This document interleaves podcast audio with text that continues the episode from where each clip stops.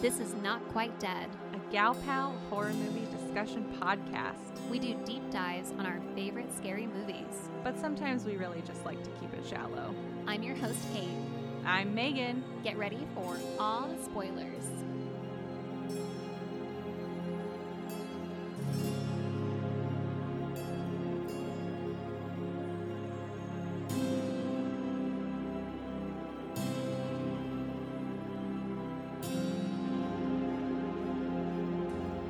Do you think you could go 30 days without alcohol? I think I could go close to nine months without alcohol. that was probably one of the scarier parts about this movie. yes. Oh my gosh. 30 days of pure darkness. I was wondering, is the alcohol thing real? Because this is a real town. Right. That scene where the barmaid or the, the cafe maid is saying, No, we don't serve alcohol for the next 30 days. I wanted to look that up because I was like, That's weird to just cut it off for 30 days and then it's fine again. But um the town is actually considered a damp town all the time since 1995. They actually uh voted for prohibition. Oh, okay. What is? I've heard of dry towns. What What is the difference Yes. between damp and dry? So, damp means you can bring your own in from outside of the town. Mm. I see. And it's got a limit to it to how much you can bring in. oh, so it's like what we're doing with pot everywhere else. Basically, Okay. yeah, right. So, it actually is just, you know, a non alcohol town. They used to have businesses used to be able to have liquor licenses and, and serve alcohol but 1995 they they cut all that out they were having a lot of problems with um, alcoholism the uh, citizens decided they had enough I am so fascinated by these company towns where it's a super small town, really rural, really remote. There's really one type of industry. There's all of these kind of archaic or arcane laws in place, like the idea of a damp town. Eh, Literally, the first time I've heard of this. So interesting. yeah and they wanted it so for those of you guys who can't tell we are talking 30 days of night uh, which takes place in barrow alaska which is now referred to as utqiagvik alaska and it is the northernmost town in north america very cold very isolated I think that this is an excellent concept for a horror movie. And I feel like we should be getting one horror movie a year, every year for the rest of time, set in Utqiagvik because there's so much territory to explore in here. oh my gosh it's just like vast and it's stunning it's very beautiful Yes. And it's scary. This, you know, the setting is just like the thing, which Mhm. I found also terrifying. Yes. Right? A group of people isolated and there's a monster living with you. It's- It's, really scary. It is just ripe for so many different types of monsters. I mean, you've got the thing, you've got 30 Days of Night here, where obviously it's a night based creature. With vampires, eh, you've got the possibility of just someone losing their mind and serial killing everybody. I mean, it's so remote and so isolated. And this above the Arctic Circle aspect of extremely long nights to the point of then full night for a period of time. It really just tickles my like horror nerd fantasies.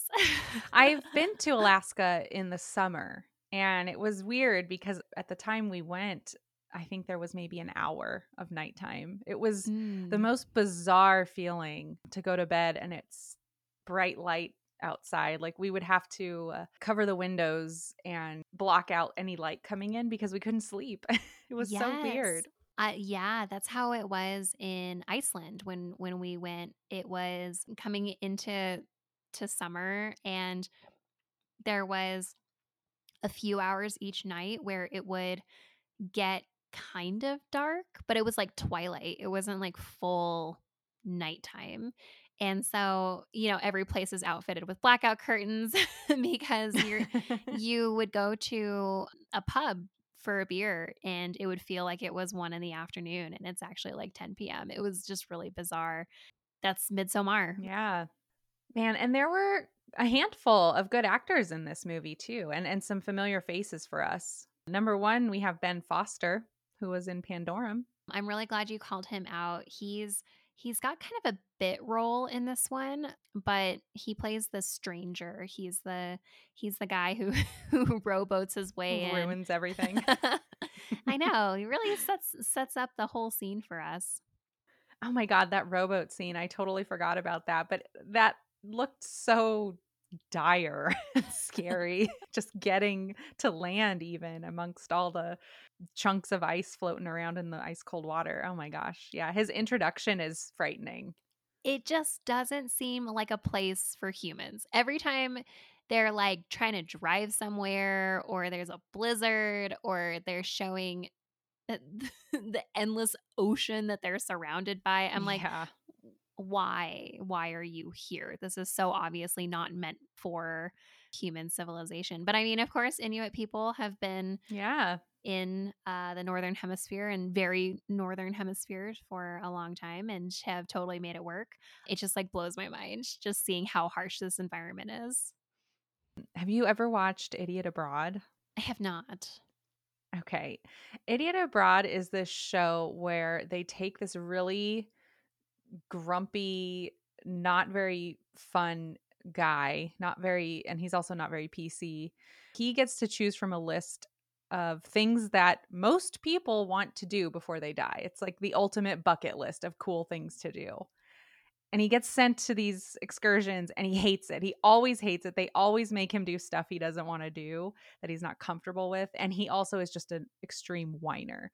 So there was an episode that took place in this part of Alaska and it was it looked miserable for him, Kate. I, we'll have to talk through some of the things that he saw, but I highly recommend watching this episode so you can get a sense of what it's really like to live in Utqiagvik. It's this place in a sea of snow. Nothing for miles but snow, no paved roads. I couldn't do it. Somehow they do. Josh Hartnett, he's also a major character. Yes. He's the main character, yeah. He, yeah, he's the main character. He's the the town sheriff, Eben. Interesting name, yeah. Uh, he's been in a couple horror movies. He's he was in The Faculty, which I haven't seen, but we have referenced in a previous episode. You haven't seen it yet. I oh, have yeah. not seen it. Oh, fun! That'll be a fun one. uh, and he was in Halloween uh, I think it's I think the pronunciation H2O. is H2O, but it's H20. Yes. But I saw that movie in theaters and it has nothing to do with water. Funny. I would love to see Michael Myers on like a cruise ship, just like terrorizing his sister. Jason X, Jason in space. Now it's Michael Myers on the open seas. Carnival Cruise Line. Uh, Danny Huston is a major character in this movie. He's uh, related to Anjelica Huston. That's so exciting. I had no idea. I didn't realize it till I was looking at the Wikipedia page for him and I was like, oh, that's cool. That makes sense. The name checks out. I've seen him around, um, but what jumped out at me was his role in Marie Antoinette as yes. uh, the king of Austria. He has been in so many things. He's one of those kind of character actors that you would see his face and you would know exactly who he is, but you would never be able to tell someone his name. Mm-hmm.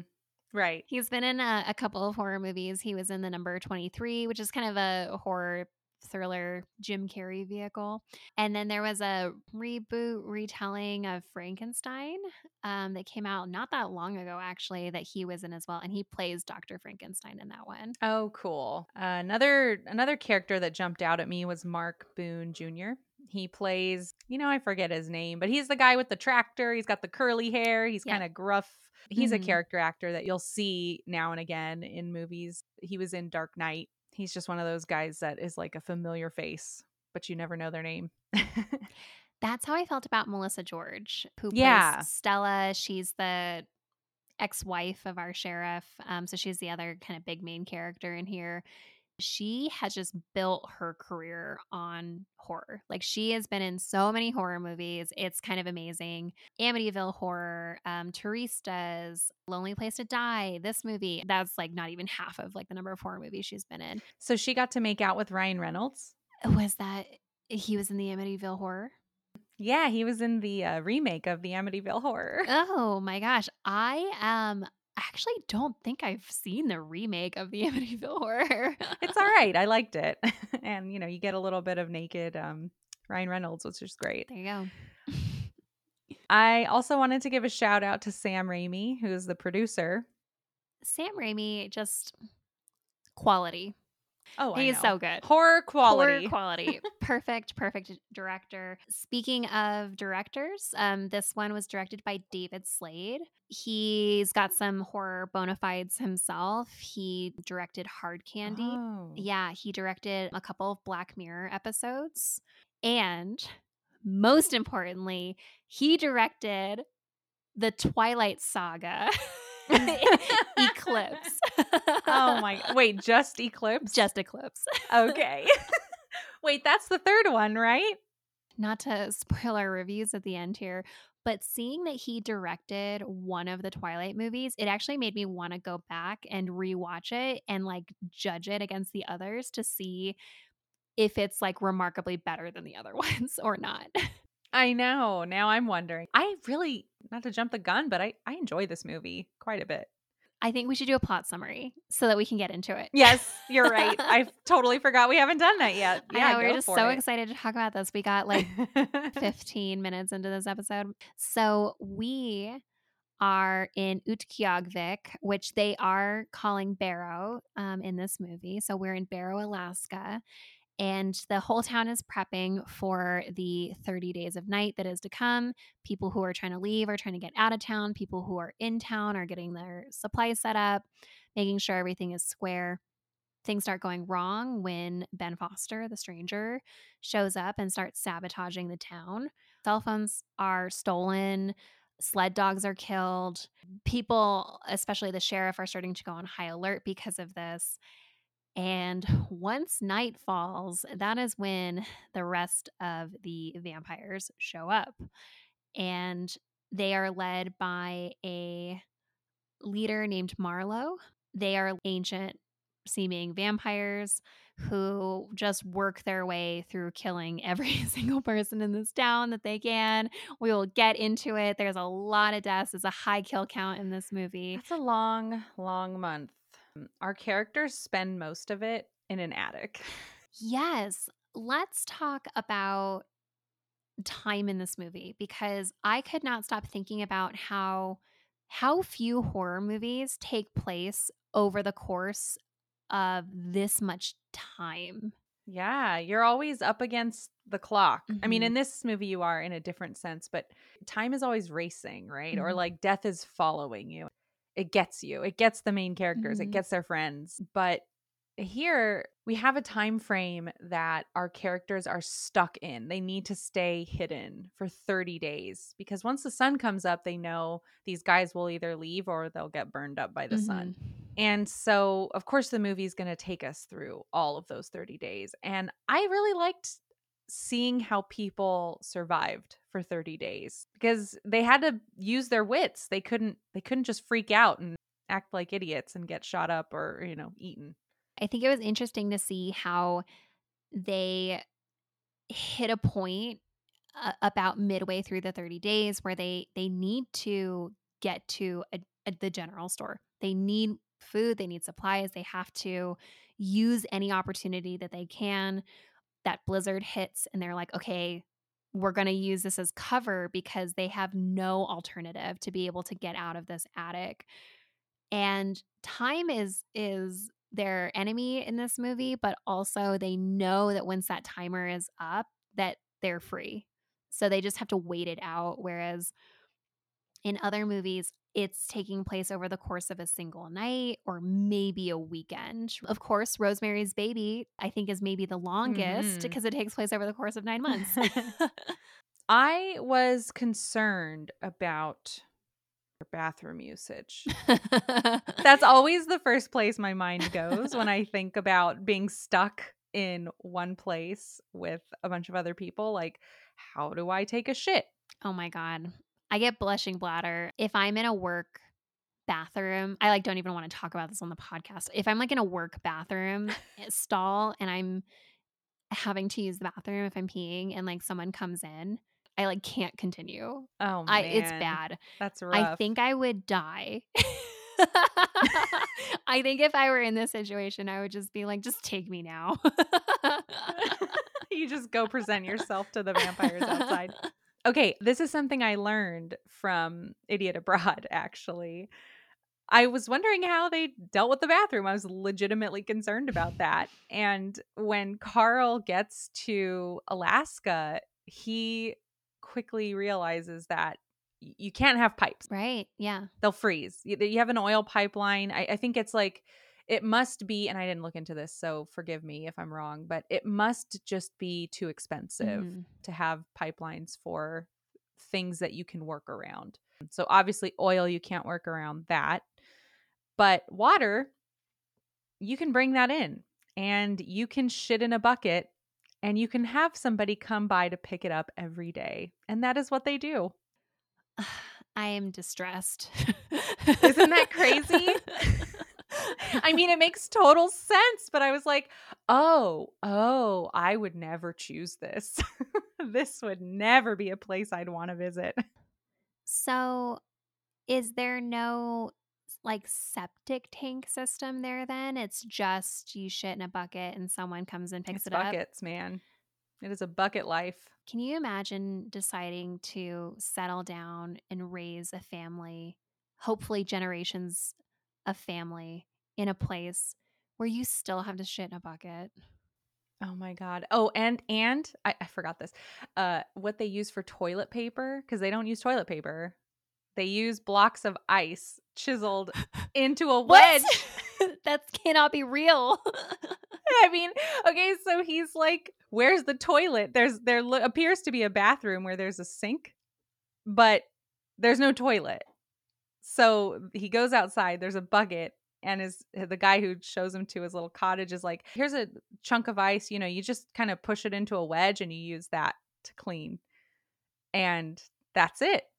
I feel like my sheltered California sensibilities are like making it impossible for me to process this information. I was not expecting to talk about this on the podcast.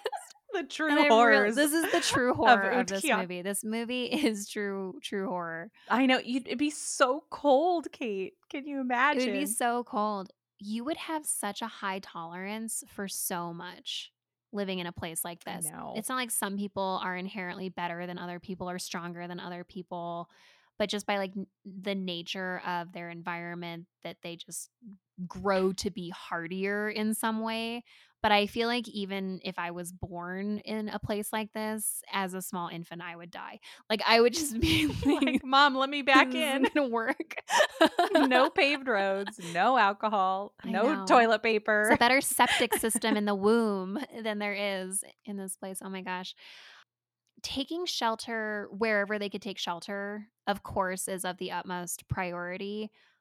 I was expecting them to try and make it into a grocery store first because I think Right. that I've been trained by zombie movies to expect people to look for a grocery store or a market or something to try and get shotgun shells, supplies, literally anything that they can. So I was deeply concerned about what they were going to do for food and water because they spent the first 18 days in that attic.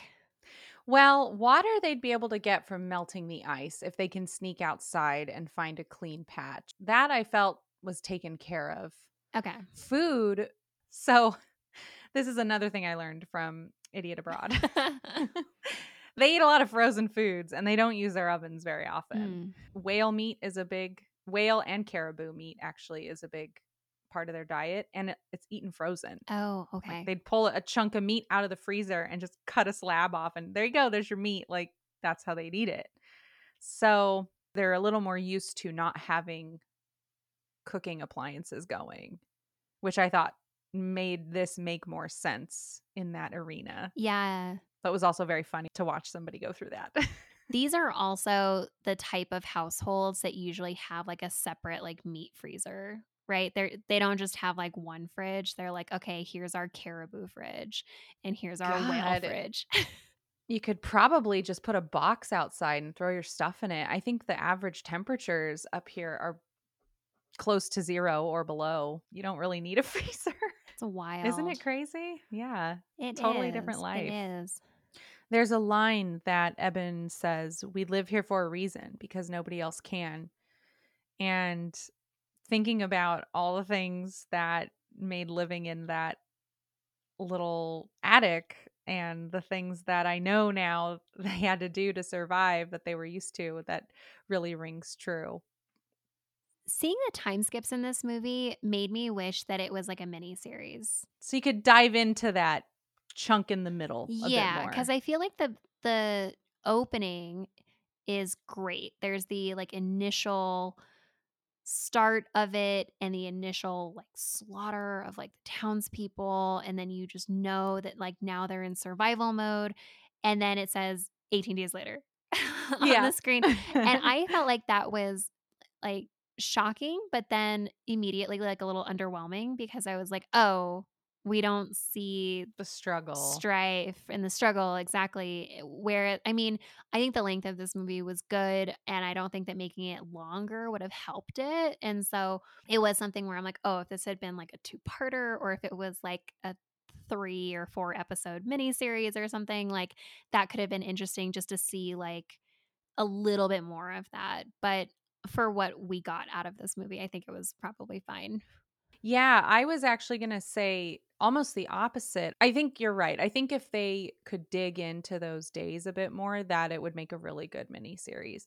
The movie itself, I was kind of wishing the middle was a bit condensed because it's a lot of waiting around, but not by much. I, overall, I think the movie's pretty tight. I think that because it's this cat and mouse game that they're playing, there's kind of necessarily a lot of that waiting. Mhm. And I think that this is a good movie, but I will say I just don't think that maybe the like acting or writing was like quite there to make me really invested in them like waiting in one place for so long. I don't know, maybe it was just like some plot could have been more robust or something around that dynamic of like people fighting over wanting to leave versus wanting to stay or you know just something to like bring up the drama a little bit because i do agree with you that because it lags a little bit while they're waiting it does take out some of the tension. Like i feel like the beginning of the movie and the end of the movie has a lot of like action and a lot of like really scary stuff and then the waiting in the middle like not so much. There's a little bit of that, right, with the dad, but it's not enough. And it's funny you bring that up. Uh, I read the comic book after seeing the movie, so I wasn't sure what to expect. But the movie, you could say it's true to the comic. Uh, the the core of it is true to the comic. The the character, the major characters are true to the comic. There's a few differences, but the meat of it, what we're talking about with the the waiting period in the comic, it's like a two page spread. It's like, and then this shit happened for a while, right? oh okay. So they do the same kind of skip. They do skip. You know yeah you're right. That that first 18 day skip is very jarring. You're like oh they can do this. Like they can make it. If they can make it 18 they can make it 30 totally. but um yeah in the comic book they just they kind of skip over that part. Okay. I, I like when movies can take that and expand on it without ruining the the soul of the story Mhm. which I think this movie did a good job with. Actually, they added stuff to that part to flesh it out a bit more and flesh out some secondary characters. And you're right. I kind of wish they either fleshed out more or they just cut out some of the uh, lulls. Mhm. They had very little to work with for that part of the story. So I appreciate what they came up with. as mentioned, this is an honest to goodness horror movie. This is the beginning and the end. There's the lull in the middle, but I am willing, probably like by the nature of this season, it has like made my opinion of this movie so much better because this is like the first and only like real horror movie that we've done this season. Yeah, it's scary. And w- oh, one of the things I love about this movie is that vampires are not unknown to the characters. Mhm. They know what a vampire is. They throw rules at you like, well, I don't want to live forever like this, or the sun's going to come up and then I'm going to die, or, you know, things like this. And I kept looking for it on every rewatch. Like, where do they say this? Where, do, where does this get figured out? They just know it. They just Mhm. know these rules.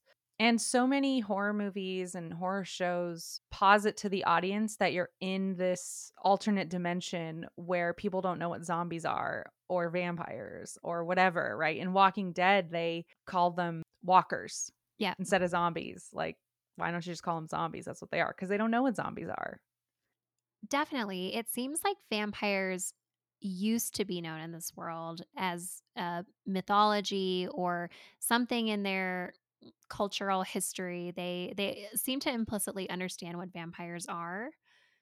I mean, if this is a fully fictional world, that's very close to how we are, right? Like we went into this season with an understanding generally of what vampires as monsters are like. But I am curious if you were to see a monster like the ones that they see, would you assume things about it?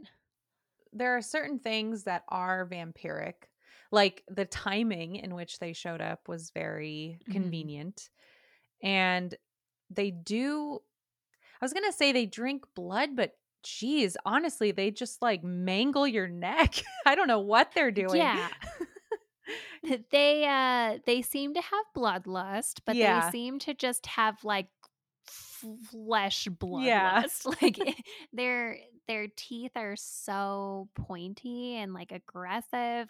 It's not my cultural conception of Mhm. what a vampire is like when I see it. Maybe for them it is. I think that in our day to day life, for me to believe that something was a vampire, I would need to maybe see a very pale man with fangs drinking blood from someone's neck in the nighttime. Yeah. Then I would say, like, oh, you're a vampire. Like, I would believe that you're a vampire. But if I saw these types of creatures where they're so feral when they're eating, I would think maybe it's a type of vampire. maybe this means that there are other vampire like creatures in the world. Yeah, I expect my vampires to be a little more suave than these guys. They also don't clean up after themselves. They're always caked with old blood. they leave like giant piles of like blood everywhere because of how aggressively they eat. They're like dirty, they're filthy animal vampires. They're not aristocrats. To me, these vampires are like the equivalent of zombies that can run. I do not want to deal mm-hmm. with these vampires. They are a nightmare. They're very intelligent. I mean, there is a familiar, the stranger, who comes at the beginning and he's seeking favor with them, right? And so he is sabotaging the town, knowing that these vampires are going to be coming. But uh, just the amount of almost strategy that they have. I mean, they know that there's this town that is going to be plunged into darkness for 30 days. So they are just going to come and have a buffet. they show up, all their vampire clan shows up.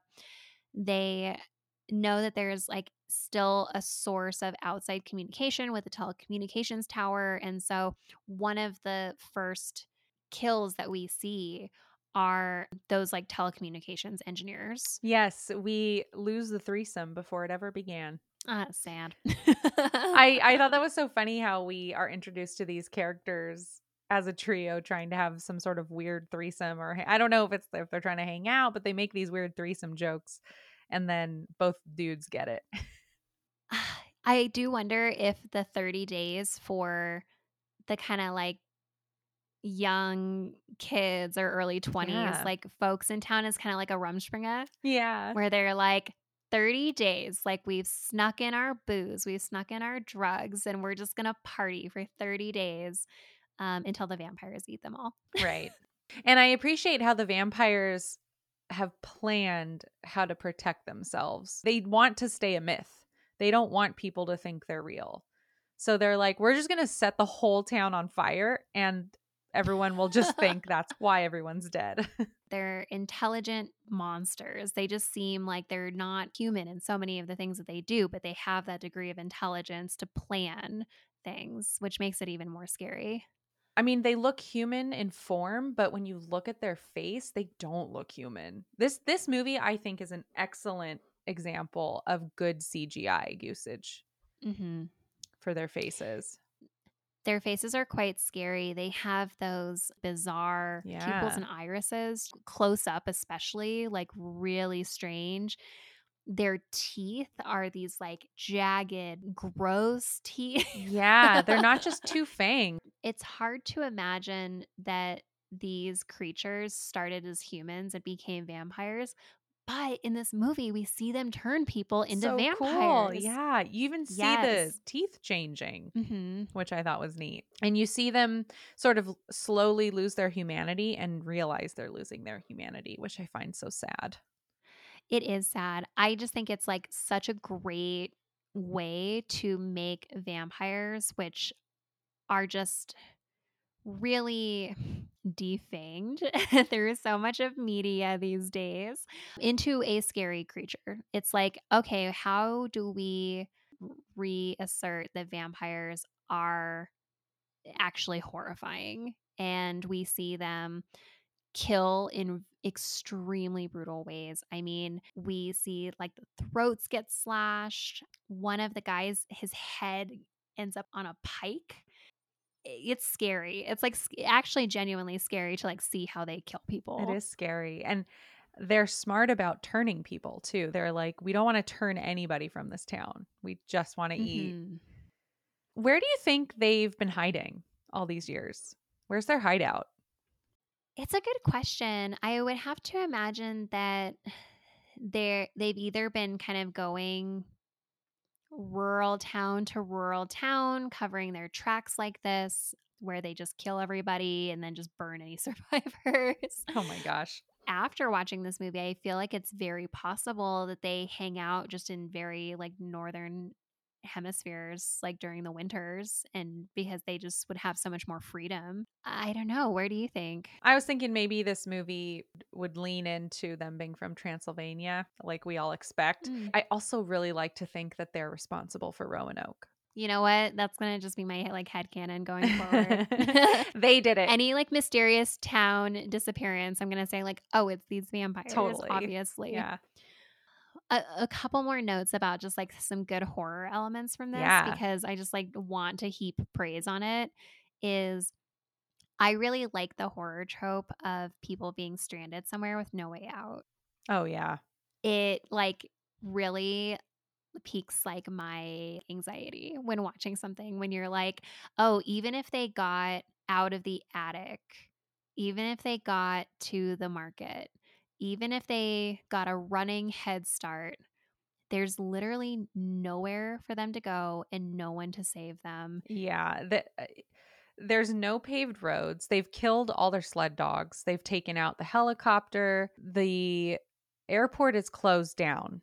There's no way out. Idiot abroad. Let's go back to that. Karl's marching to his little cabin, and I think it's maybe two or three miles away. He's doing it through five feet of snow, and he has to pull all his shit on a sled. And it takes him nine hours. Oh my God. So I can't imagine these guys escaping. they as you mentioned seem to know how to deal with vampires and so they are clever and they're like oh well we're going to lure them here where there's a uv light Oh, I love that scene. and they're like we'll just hit them with a uv light and it's gross It it's really gross when he kills that female vampire Oh yeah. That was one scene where I was like, you know, how do they know this? Where where has it been stated that they can't have the sun? I guess we're just assuming. But I was like, fuck it, I don't care. I'm so glad this is here because I love watching her bought get cooked. Yeah. I love her getting cooked and I love her reaction. She becomes completely feral. Mhm. She can barely talk anymore. She's just screeching. And then Marlowe, who's I think her lover, her vampire lover, he bends over to finish her off. It's really cold, pun not intended or whatever, but it's really cold the way he handles it. He just says, you know, you got hurt, so we got to finish you off. That's just the way it goes. and he doesn't even kiss her goodbye. He just eats her neck. They're very practical. And I think that that's part of like the inhuman nature of them, right? And I'm not sure if it's because they like lose that part of themselves when they become vampires or it seems like they're maybe quite old. And so maybe just lovers come and go.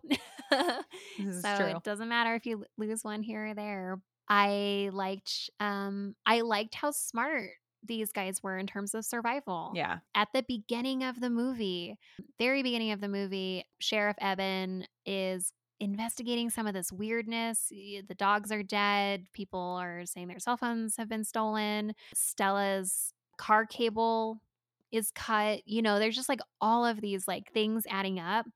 And then he sees one guy has been killed and he immediately goes like into the town and he's like everybody get inside and lock your doors Yeah. and i was like yes this is a competent person Thank you. they're not fucking around Yeah, I I like how the characters were allowed to be competent. It didn't matter how competent they were in this scenario. yes and that's what makes it scary and like there are just elements of this movie maybe because it was based on a comic book first although i did like the bit of trivia that the creator of the comics tried to pitch this as a movie got shut down and then went and wrote it as a comic That explains a lot. And Yes. at the end of the comic you can read his script that he sent. oh okay yeah And I was I was reading it and I was like this isn't the script for the movie. What is this? It didn't it didn't click. But now with our combined forces, yeah. There we go. Yeah. yeah, he uh he pitched it as a movie. No one picked it up. He wrote it as a comic. And then I think it was Sam Raimi who said, "Yeah, let's let's produce this. This is good." I think that when a creator has put that much thought into something and they have smart, competent characters who are up against basically a force of nature, it just like amps up the horror. Like I don't ever feel like horror is improved when our protagonists are idiots. Mhm. Then you kind of want them to die. Yeah, which I mean that has its place. Sometimes you're like, yeah, I'm okay watching Jason kill all these people. This is fine. But here you're rooting for these people and you're rooting for people you wouldn't necessarily root for. The gruff guy in the beginning, you have this old dementia laden man, you have the sheriff and his ex wife. You have characters that have some conflict around them, but you're rooting for them all. And they they all work together. This is a movie about teamwork. it is. And I feel like it's a movie where the protagonists are the humans. Which I think in a lot of the other movies we've done this season, it was either that the vampires were the protagonists or were like on pretty equal footing. You're following them and so you care for them. Yeah, so you don't want the vampires to necessarily lose. Yeah. Although watching Tom Cruise like almost eat it like multiple times in the interview was pretty good. And the vampires don't even lose in this movie, which I also appreciate.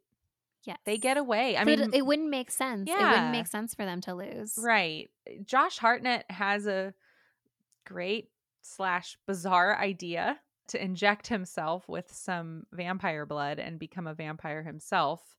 And now that he has vampire strength, he can go and fight the vampires so that he can save the town and give give Stella enough time to escape. It ended up being super cool. I was like, how does this work? how do you know this is going to work?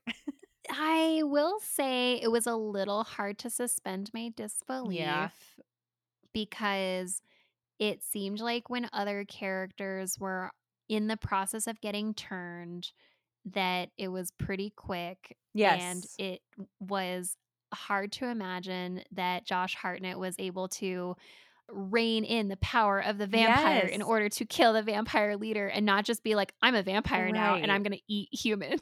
and not even that when they're done kicking out the vampires he has enough internal strength to go and watch his last sunrise with his wife with his ex-wife I think they kiss or they hug, right? And he doesn't They like kiss, yeah, when he's like a gross vampire. And it's like, is he just the best man in the world?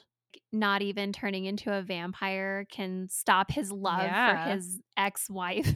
that was probably the part where I most suspended my disbelief.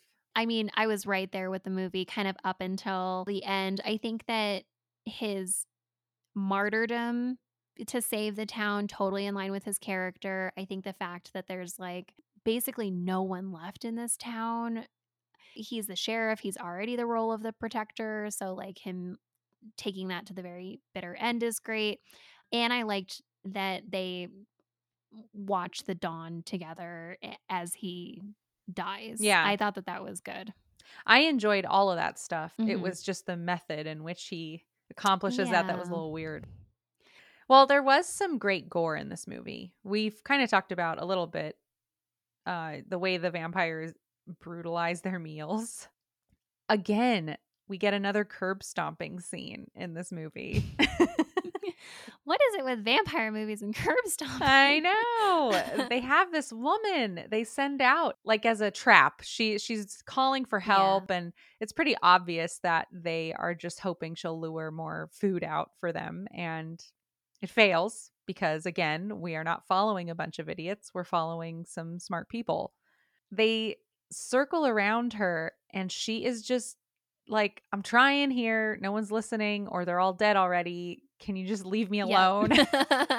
and she starts praying to God and he looks at her and he says, No, God. And I don't believe in God, but I found that extremely chilling. I think the idea that something or someone is there to help you, even if it is spiritual help or a mythological being, it's still a, a sense of hope. And he just erases it. There is no hope in that statement. And then they proceed to beat her in a circle. Gang violence. that just seemed like petty. Like they weren't killing her for sustenance, they weren't killing her for survival.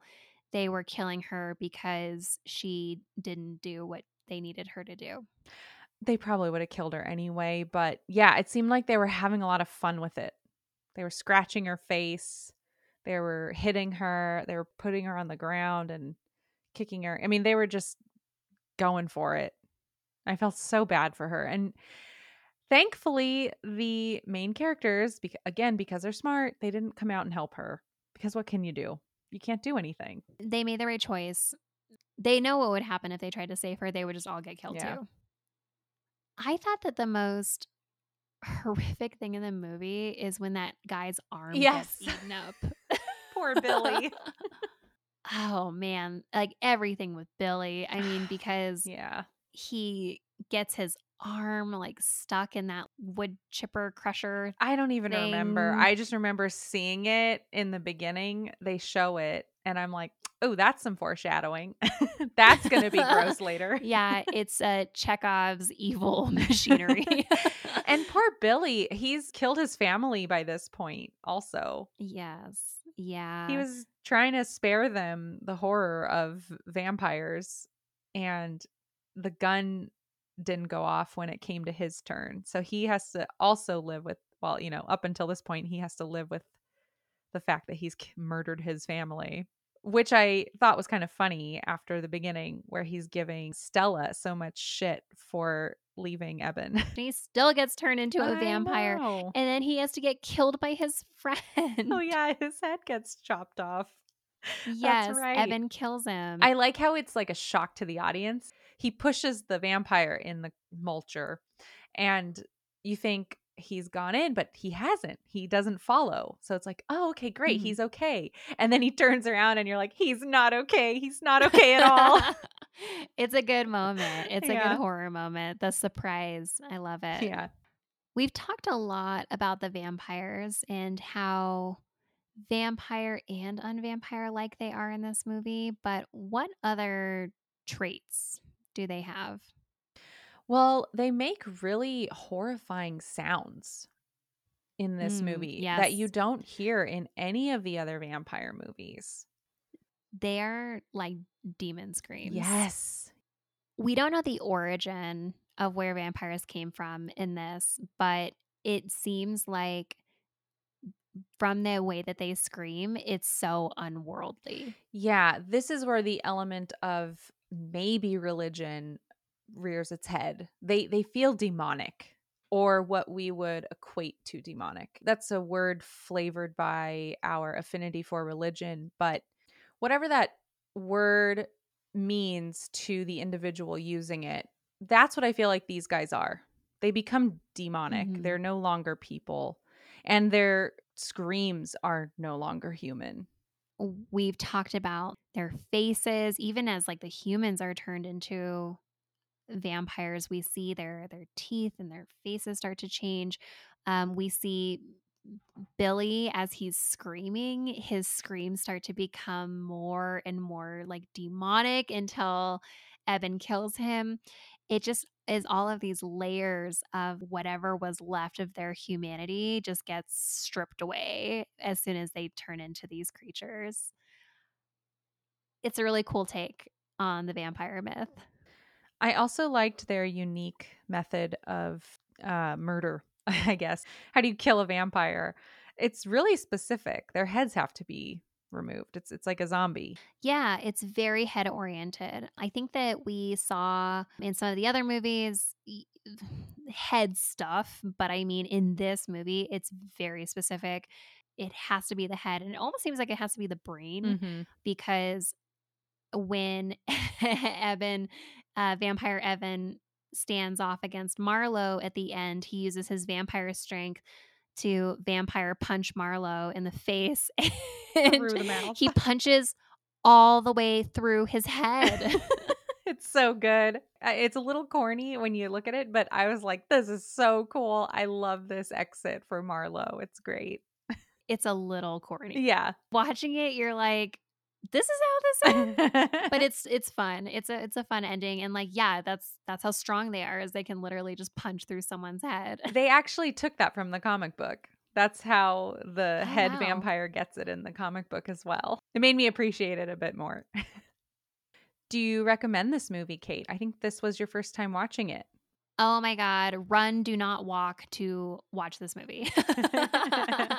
Please go watch it. It's fun. It's a good vampire horror movie. I think that this is the only vampire horror movie I have ever seen. And so, like, by that regard, I mean, and I'm saying that in the true sense of like, this is not a horror romance. This is not a horror drama, horror thriller, horror superhero movie. It is just a vampire horror movie. And for that, it gets full marks. Highly recommend.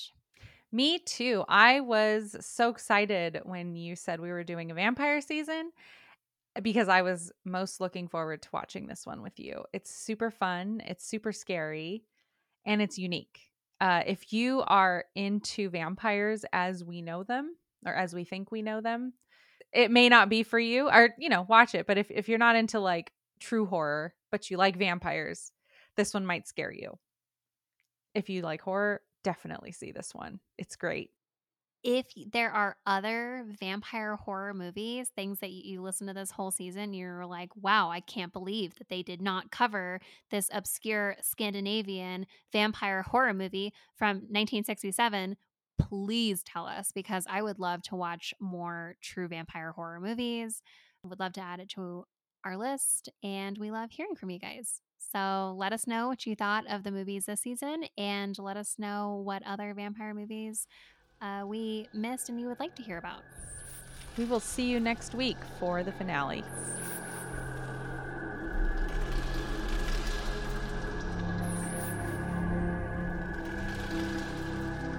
This was Not Quite Dead.